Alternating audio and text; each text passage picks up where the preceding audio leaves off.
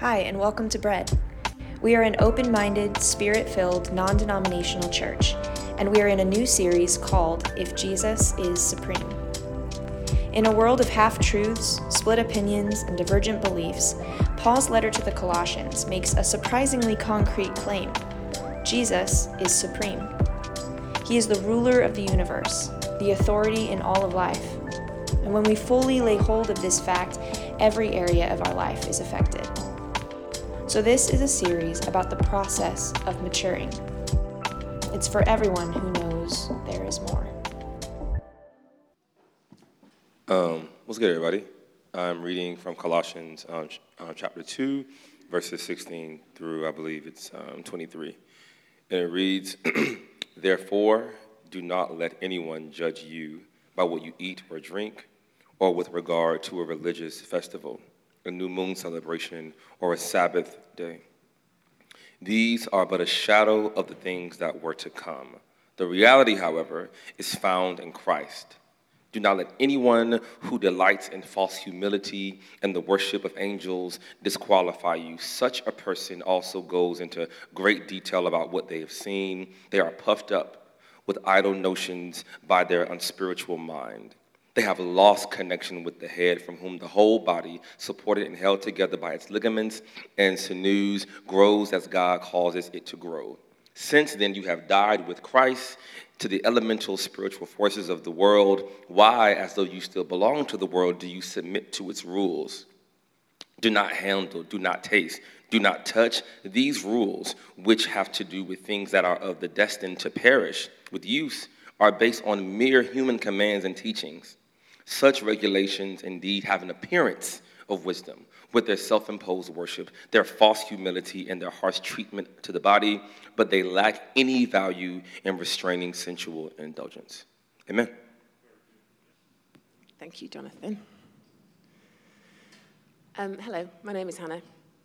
Um, I was having quite an experience during the worship of meeting myself, as Ed said, uh, where I. Uh, really had a quite a profound moment of, oh, poo, I don't think this is the right talk for this morning. I don't know what to do. Um, maybe I could just, you know, pull one out from something I wrote a long time ago, perhaps. Um, and then the prophetic words were entirely what I have written a talk about, um, which was good for everyone involved, because who even knows where this could have gone. Um, so sticking to the script. Um, so we're in Colossians, and this is the third of the talk in this series. Um, I thought it would give us a little bit of background about the town of Colossae. So, pardon? No, I don't. Thank you, darling. No? I'm going to get to it. Is that all right? Do you want to rewrite this now? No? You sure? Confident in that? I would, yeah. Um, so, Colossae. Um, it's located in modern day Turkey, in then Asia Minor, and it was founded as a town at around 3500 BC. In its heyday, which is about 3,000 years later, in 500 BC, it was known to be large and populous and affluent in an important trade route from Ephesus. Shortly after this letter was written, it was decimated by an earthquake and it has never been excavated. So we don't actually know a lot about this town, other than um, what we know from this letter that Paul wrote to them, and he actually is quite clear on what he's speaking about, and some things that they found on the surface, some pottery and some things that they deduced about that, and things that have been excavated from towns nearby. So it's a places known to have a similar demographic, similar practices. These were pagan people, and they did all the pagan good stuff like idols and sacrifices and ceremonial orgies. And Paul talks about some of this stuff earlier in the, in the letter. They certainly, um, almost certainly had a lot of influence as well from the bloodthirsty gods of uh, the ancient Greek influences that would have had sort of a, an active role here. It was also a time of lots of movement between different places and mixing of different cults and religions, which was known as syncretism. So it's quite, it was quite a known thing that they blurred. They got pieces of all these different things and, and practiced them however they wanted to together. It's very common to do that. So they had a big mix of beliefs. But prior to this letter, prior to Paul writing this letter, Um, they have been taught about Jesus um, by Paul's guy Epaphras, who again we don't know a lot about, but he mentions him several times. And it would appear that they have clearly had the gospel preached to them in all its clarity of sort of Jesus being the one true way and you've got to do this a different way. And they've converted out of their paganism um, in some ways very thoroughly. But the new church has been taught something else, which Paul is very clear about in our passage, which is almost certainly that in order to continue your journey to be a true follower of Jesus, you need now to convert to Judaism. Um, and this is all right there in the text because it, it, might be, not be completely obvious to us, but all the stuff about food and drink and religious festivals and moon celebrations and the Sabbath stuff, all stuff that we knew to be Jewish in this area. And also, we know it from because in neighbouring towns like uh, Laodicea, which was 10, about 10 miles away, had a very, very high Jewish population. Um, and so just a little note on that, that, that it's quite important for us to not put our understandings of what we might think of sort of legalistic Jewish you know, people coming in and trying to bring the rules back in. It's not the same as our puritanical evangelical legalism understanding. The level of identity in this for Judaism, in this era that Jesus kind of came to transform and to shift and to make new, is a totally different thing than what we maybe understand of it, because th these were people completely set apart, completely identified by the fact that they keep these laws to keep themselves separate as the chosen, as the chosen people. So it was very sort of understandable that really over the first century and the start of the church, it was really difficult for them. Lots of Paul's writing is about how this is not what we do. The law has come, something new has happened.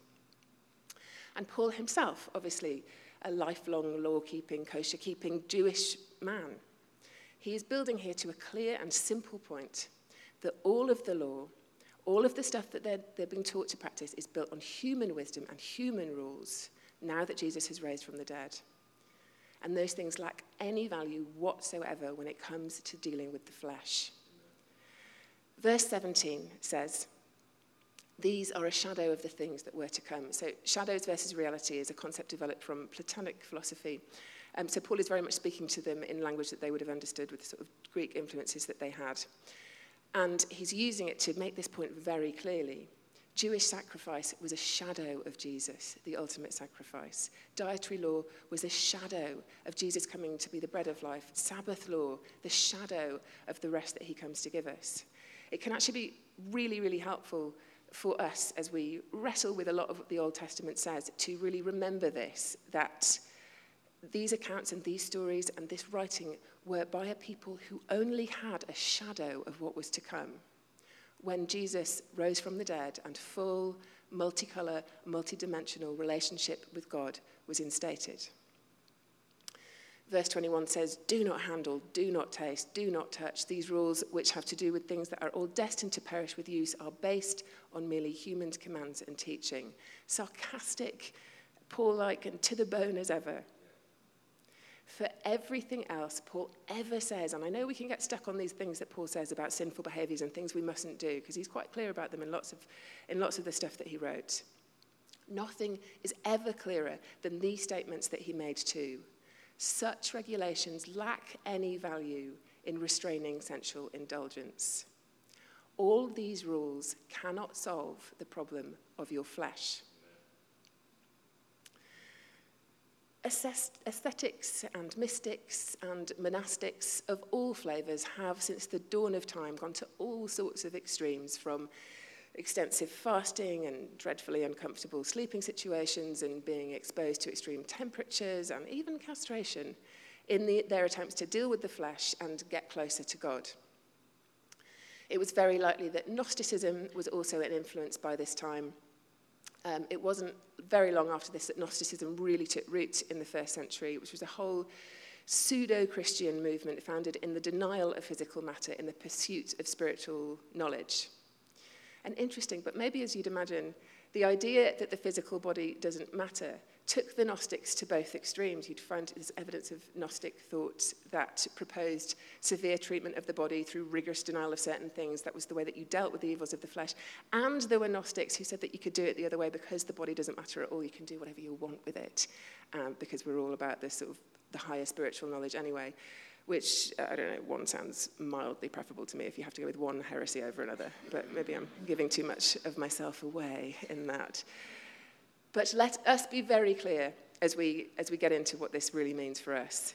The Genesis account of our physical created form is that it's very good. Amen.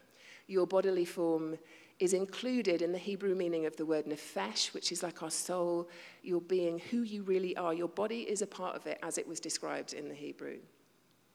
Our bodies, if you stop and think about it, are designed in countless ways to experience pleasure. And we are all made in God's image. Jesus, of course, had a very human body, which is a, a point of contention for the Gnostics because that's, that's why they're called heretics, because they denied this, that Jesus was actually a person. He was born as a human baby and he was raised as a human child. And in terms of what he did during his ministry, he went out uh, of his way to produce food to people who needed food. His first ever miracle was to produce the best wine out of water.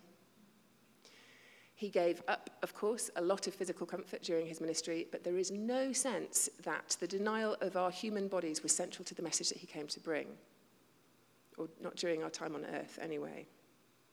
Our bodies are fearfully and wonderfully made, after all.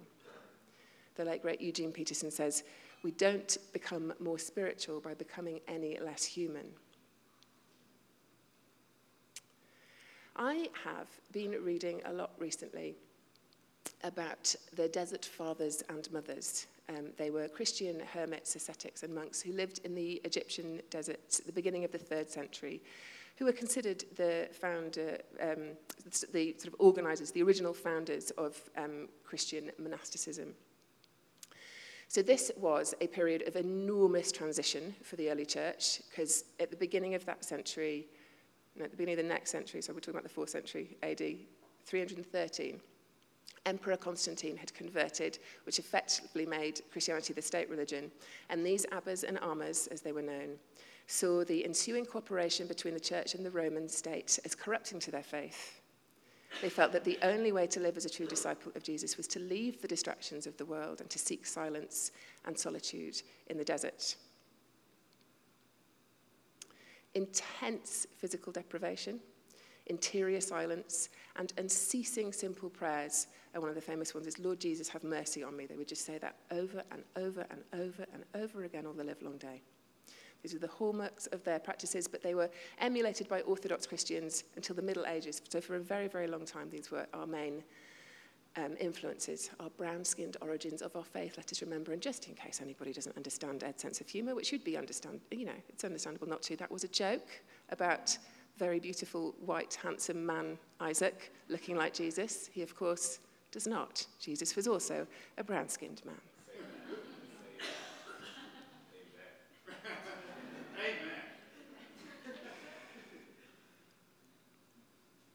Uh, the basic idea of the Desert Fathers is explained by a famous saying by a guy called Abba Cronius, who was from the third century. If the soul is vigilant and withdraws from all distraction and abandons its own will, then the Spirit of God invades it and it can conceive because it is free to do so. So, this is just the general idea of it. I really love God's presence. I really, really enjoy being in times of great worship. I had a great time in the prayer meeting this morning. I love God's presence. I love how wise He is and what it feels like when He is close to us. I just don't really want to do it the desert way. I don't really like dust at all. I like clean, soft things and I like being the right temperature, not too hot or too cold. And once on a backpacking trip to Thailand, I ate a locust and I didn't like it, and I don't want to do that ever again.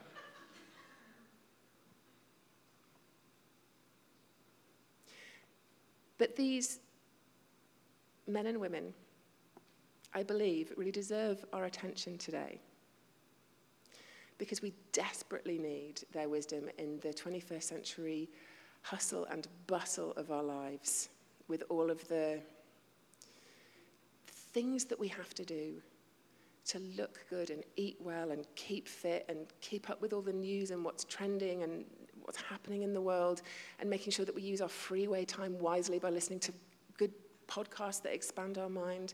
And if we're not exhausted, we're not doing it quite right, Christian lives today.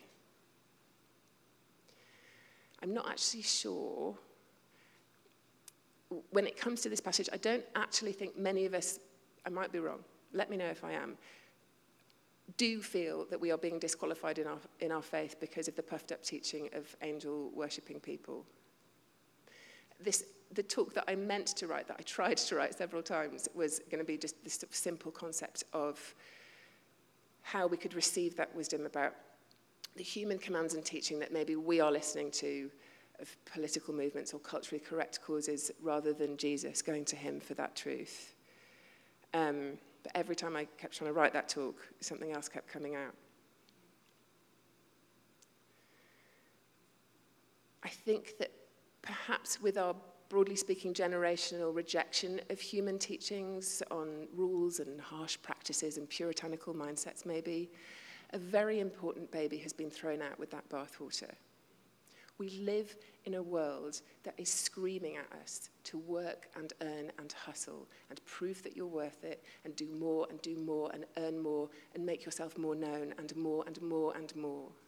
We are assaulted, assaulted by this message, I believe, like we have never, ever been before in the history of humanity. And I believe it is a word from God our Creator to us ongoingly, not just for this morning, to slow down. Slow down, take space, take time, take Sabbath, breathe. Remember his presence. Remember the ways of his kingdom. Remember the ways you were made for. It is the only way we can stay alight and to not burn out, to use the vernacular of our times, to keep burning with the love that he has for us, the reality of what it is that we are, what we are called to, and oh so importantly, what we are not called to, personally and individually. Remembering, of course, that Jesus modeled this for us perfectly. We were just looking at this on, on the course when we got to the boundary stuff, but just think about the fact that Jesus didn't do it all. He didn't help every person he came across. He could have healed and performed miraculous signs and saved every single person alive that needed help that, in that time. But as our perfect example of human life, he knew his mission. He wasn't blindsided by the scale of the problem. He left crowds of people, often, who needed miracles. He left them to have calm, quiet time with his friends and with his father. Resist the distractions of your busy life, brothers and sisters like your very soul depends on it. You, as a human being made in God's image, need time and need space, so slow down. And for God's sake, put down your phone. this evil little box of connection and convenience designed to do nothing but to keep you on it. I'm an absolutely massive hypocrite. Um, I can't even tell you what my screen time report from this week, which, why does that come right before church? Good grief. I'll show you mine if you show me yours.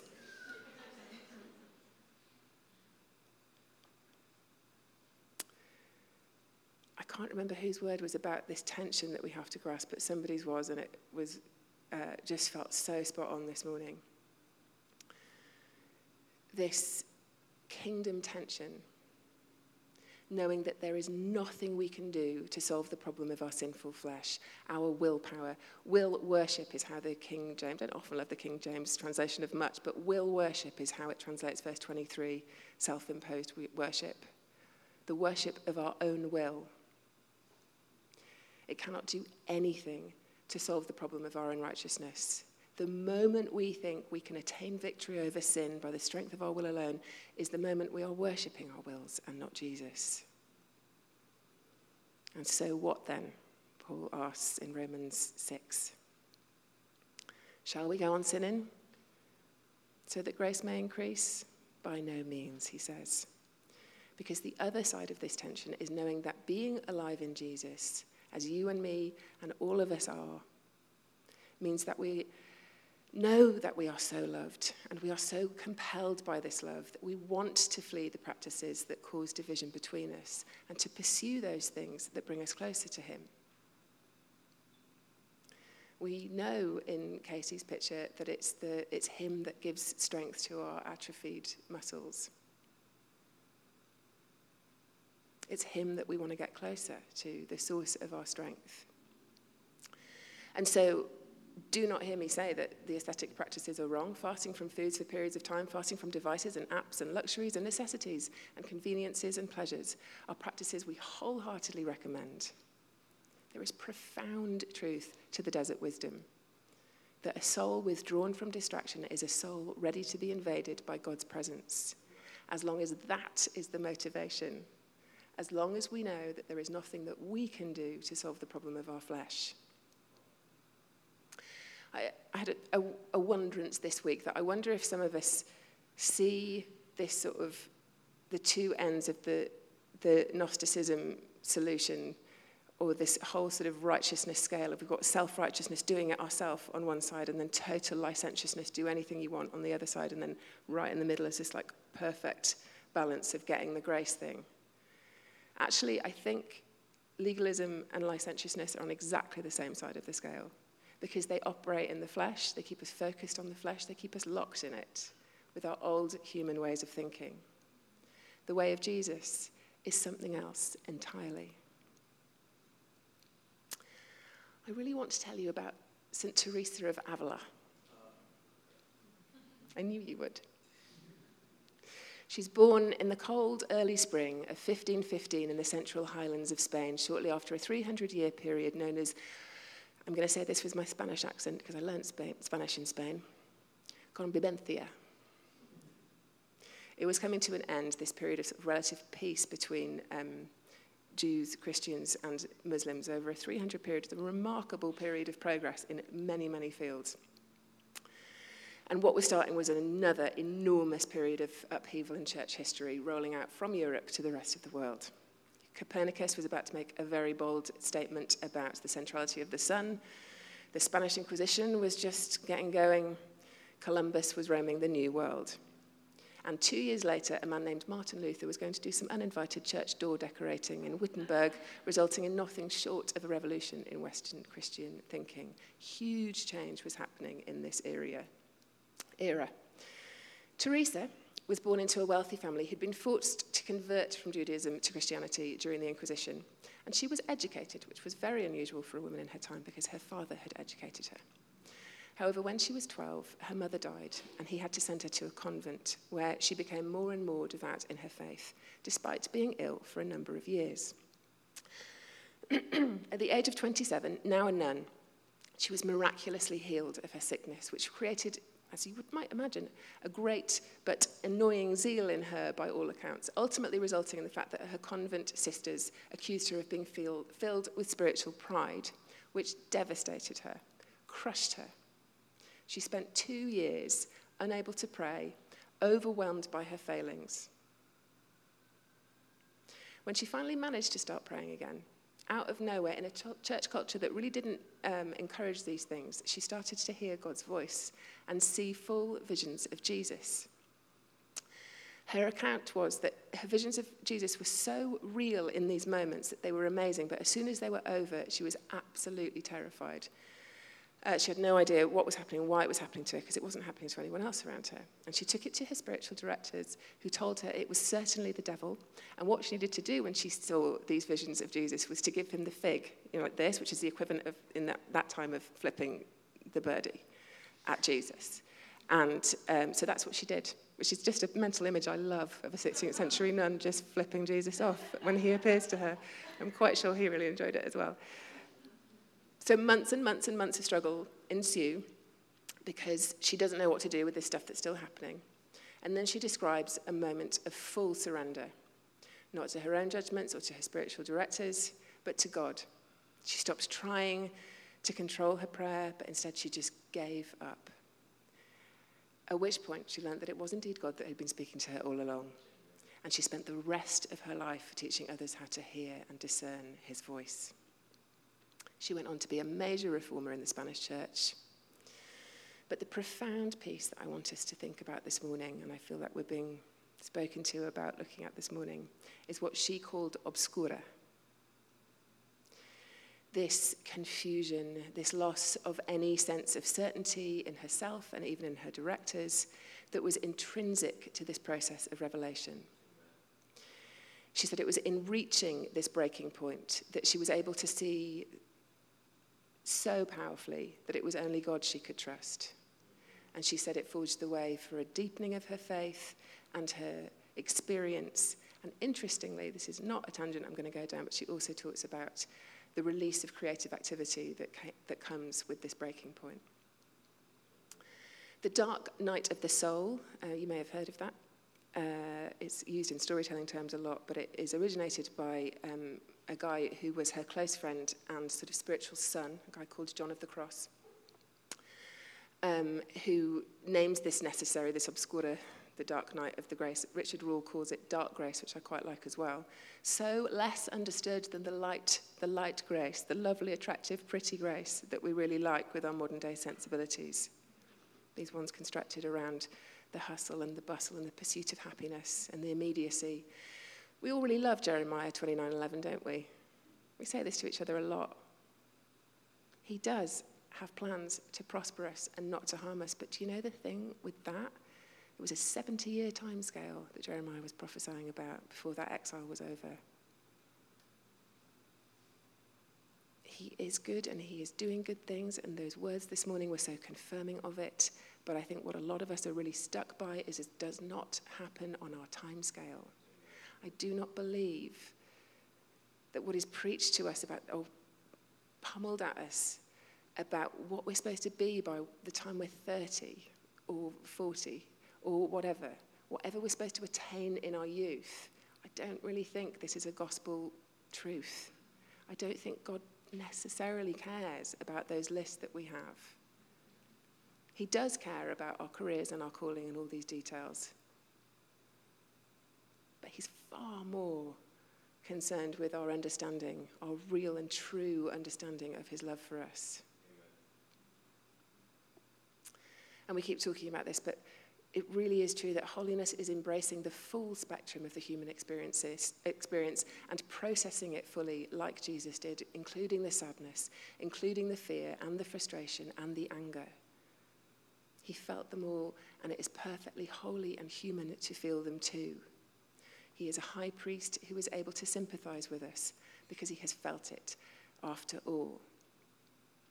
And I do think that Robin's word uh, to us a couple of weeks ago, I really felt this was such a profound word from God to us, to many people here, about periods of discouragement and transition that we find ourselves in.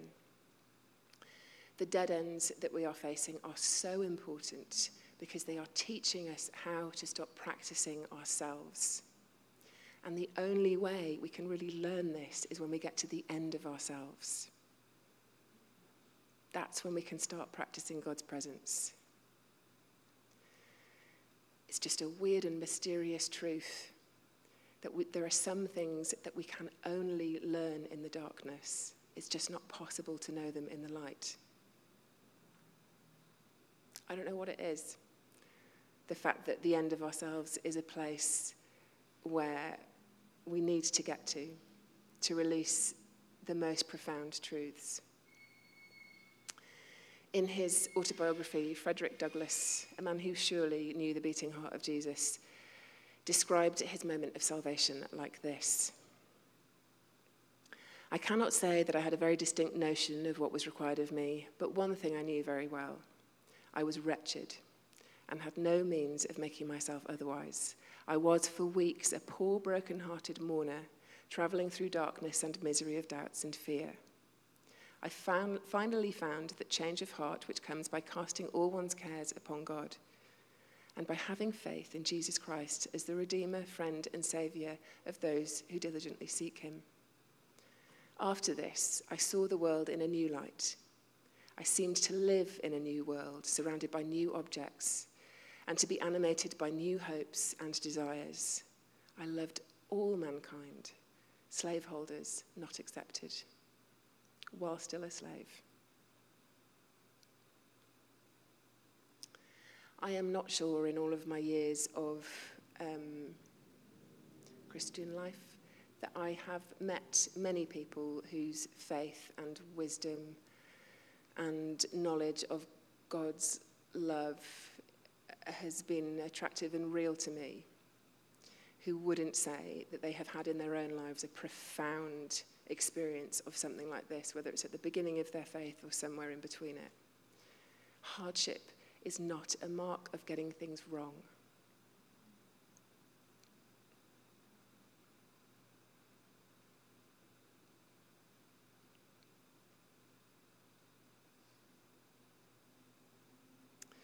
The medieval spiritual writers call this defeat, this moment of seeing our abject weakness and an inability to change anything, as ego compunction.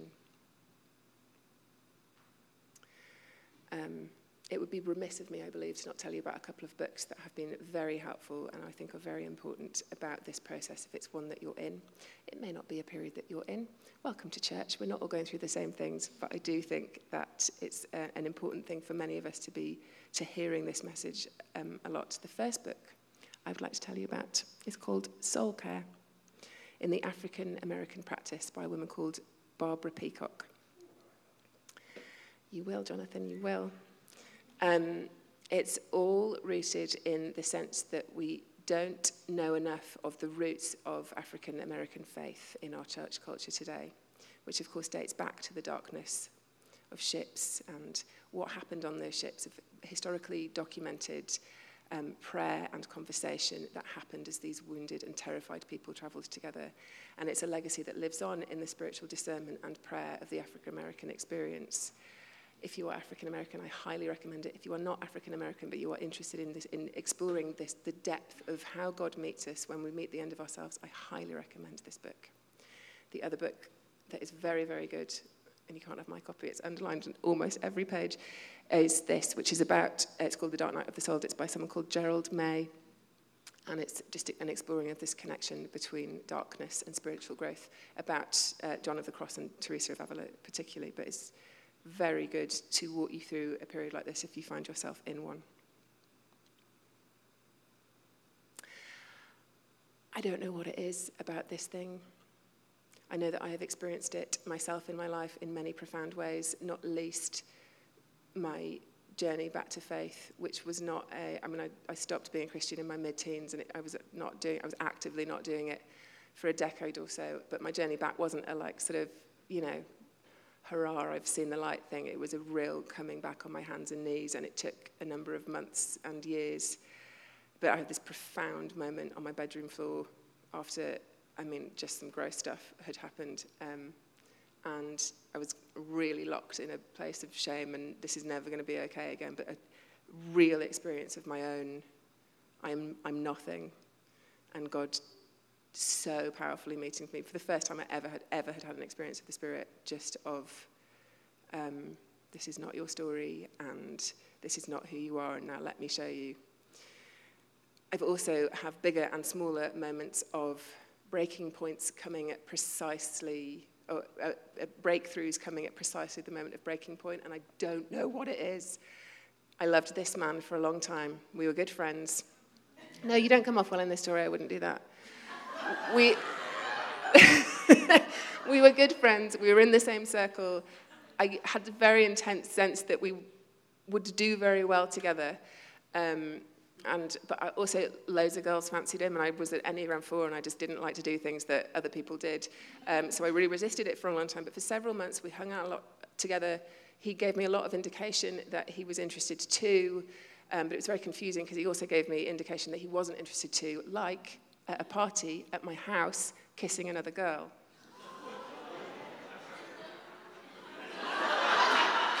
yeah, yeah, yeah. The night I went to church, probably six months into this ordeal, and just said, Do you know what? God, I'm done with this boy and this confusion. I'm finished. And I had this really, really powerful experience of God going, Yeah, let's like, I'll just take, let's, let's deal with that. I had a big cry and felt so much better. And then the next day he asked me out. We have uh, regaled you with our visa woes many times. Um, we basically felt like God was calling us to uh, plant this church, and everything happened really fast in terms of the yeses and the raising a lot of money and, the, and just the like, it feeling like it was being blessed every step of the way. And we submitted our visa paperwork, and we were told that that was going to take a maximum, usually took around four months, maximum nine months. Um, and so in that period, we sort of got ready for the last, the nine month deadline. Uh, Ed stopped working at the church he was working for. We packed up our house. We got ready. We were just like ready. And then the visa didn't come, and then the visa didn't come, and the visa didn't come. And after 16 months, mm, 10 of which we had been, um, had moved out of our house, had been living out of suitcases, had had really genuinely everything that we put our safety and security in stripped away one by one by one. Um, on a truly shocking day of awfulness involving getting a car wedged between walls and vomit of a child all over me and unspeakable things. I went to a large Tesco's in Abingdon, in Oxfordshire, and I was on the chips and popcorn aisle when I just broke. I, I don't even know what participant, I just broke. And I left my cart and I drove home sobbing, and I got there, it was actually Ed's mum's house, and sobbed and sobbed and sobbed and sobbed and said, I'm done, I'm done, I'm done. I don't know what we got it wrong, how we got it wrong. I'm done, I'm finished, I'm finished, Ed. I can't do this anymore, I can't do this anymore. We're done, we're going, we've got to go home, we've got to go back to London, we're finished. And he said, okay, okay, okay, just, you know, like the kids are around, babe, go, just go upstairs. Guess what happened that minute? We got the visa. Got an email saying, your visa has been granted. I don't know what it is about the breaking points that are so important to the breakthroughs, apart from experiences like that, truly helped us cling to the truth of the thing when we have needed to most. And we have needed to cling to it, to the calling and the fact that God is in it. I'm not sure I will ever reach the Pauline standard of delighting in weakness, like he tells us to, delighting in insults and hardships and persecutions, delighting in difficulties but we do know it to be true in the upside beautiful way upside down beautiful ways of the kingdom that the most profound breakthroughs can come in the most profound experiences of our own weakness. Unless a kernel of wheat falls to the ground and dies it remains only a single seed. But if it dies it produces many seeds if God feels far away from you today, if you feel stuck like Joe's picture of having your feet in rock, if you feel backed into a corner like I think Robin spoke about, be encouraged today. I love this quote by Barbara, somebody whose name I've forgotten, but it says, New life starts in the dark. Whether it is a seed in the ground, a baby in the womb or Jesus in the tomb. It starts in the dark. Be encouraged. His light shines in the darkness. And so I think it would be good for those of us that are in this place to respond to this today. And I think it's a very personal thing to respond to this. And I will ask Tavia and the guys to come in um, lead some music, but what I'd really love to do is read to you Teresa's poem called Nada te turbe, Let Nothing Disturb You. I'm going to read it in Spanish and in English. And then we are going to stand and we are going to do ourselves to open us, open ourselves to the Holy Spirit whose work this is to do, who is the one who can encourage, who is the one who brings hope. Nada te turbe, nada de espante, todo se pasa. Dios no se muda, la paciencia todo lo alcanza. Quien a Dios tiene, nada le falta. Solo Dios basta. Let nothing disturb you. Let nothing make you afraid. All things pass, but God is unchanging. Patience is enough for everything. You who have God lack nothing. God alone is sufficient. So let's stand now.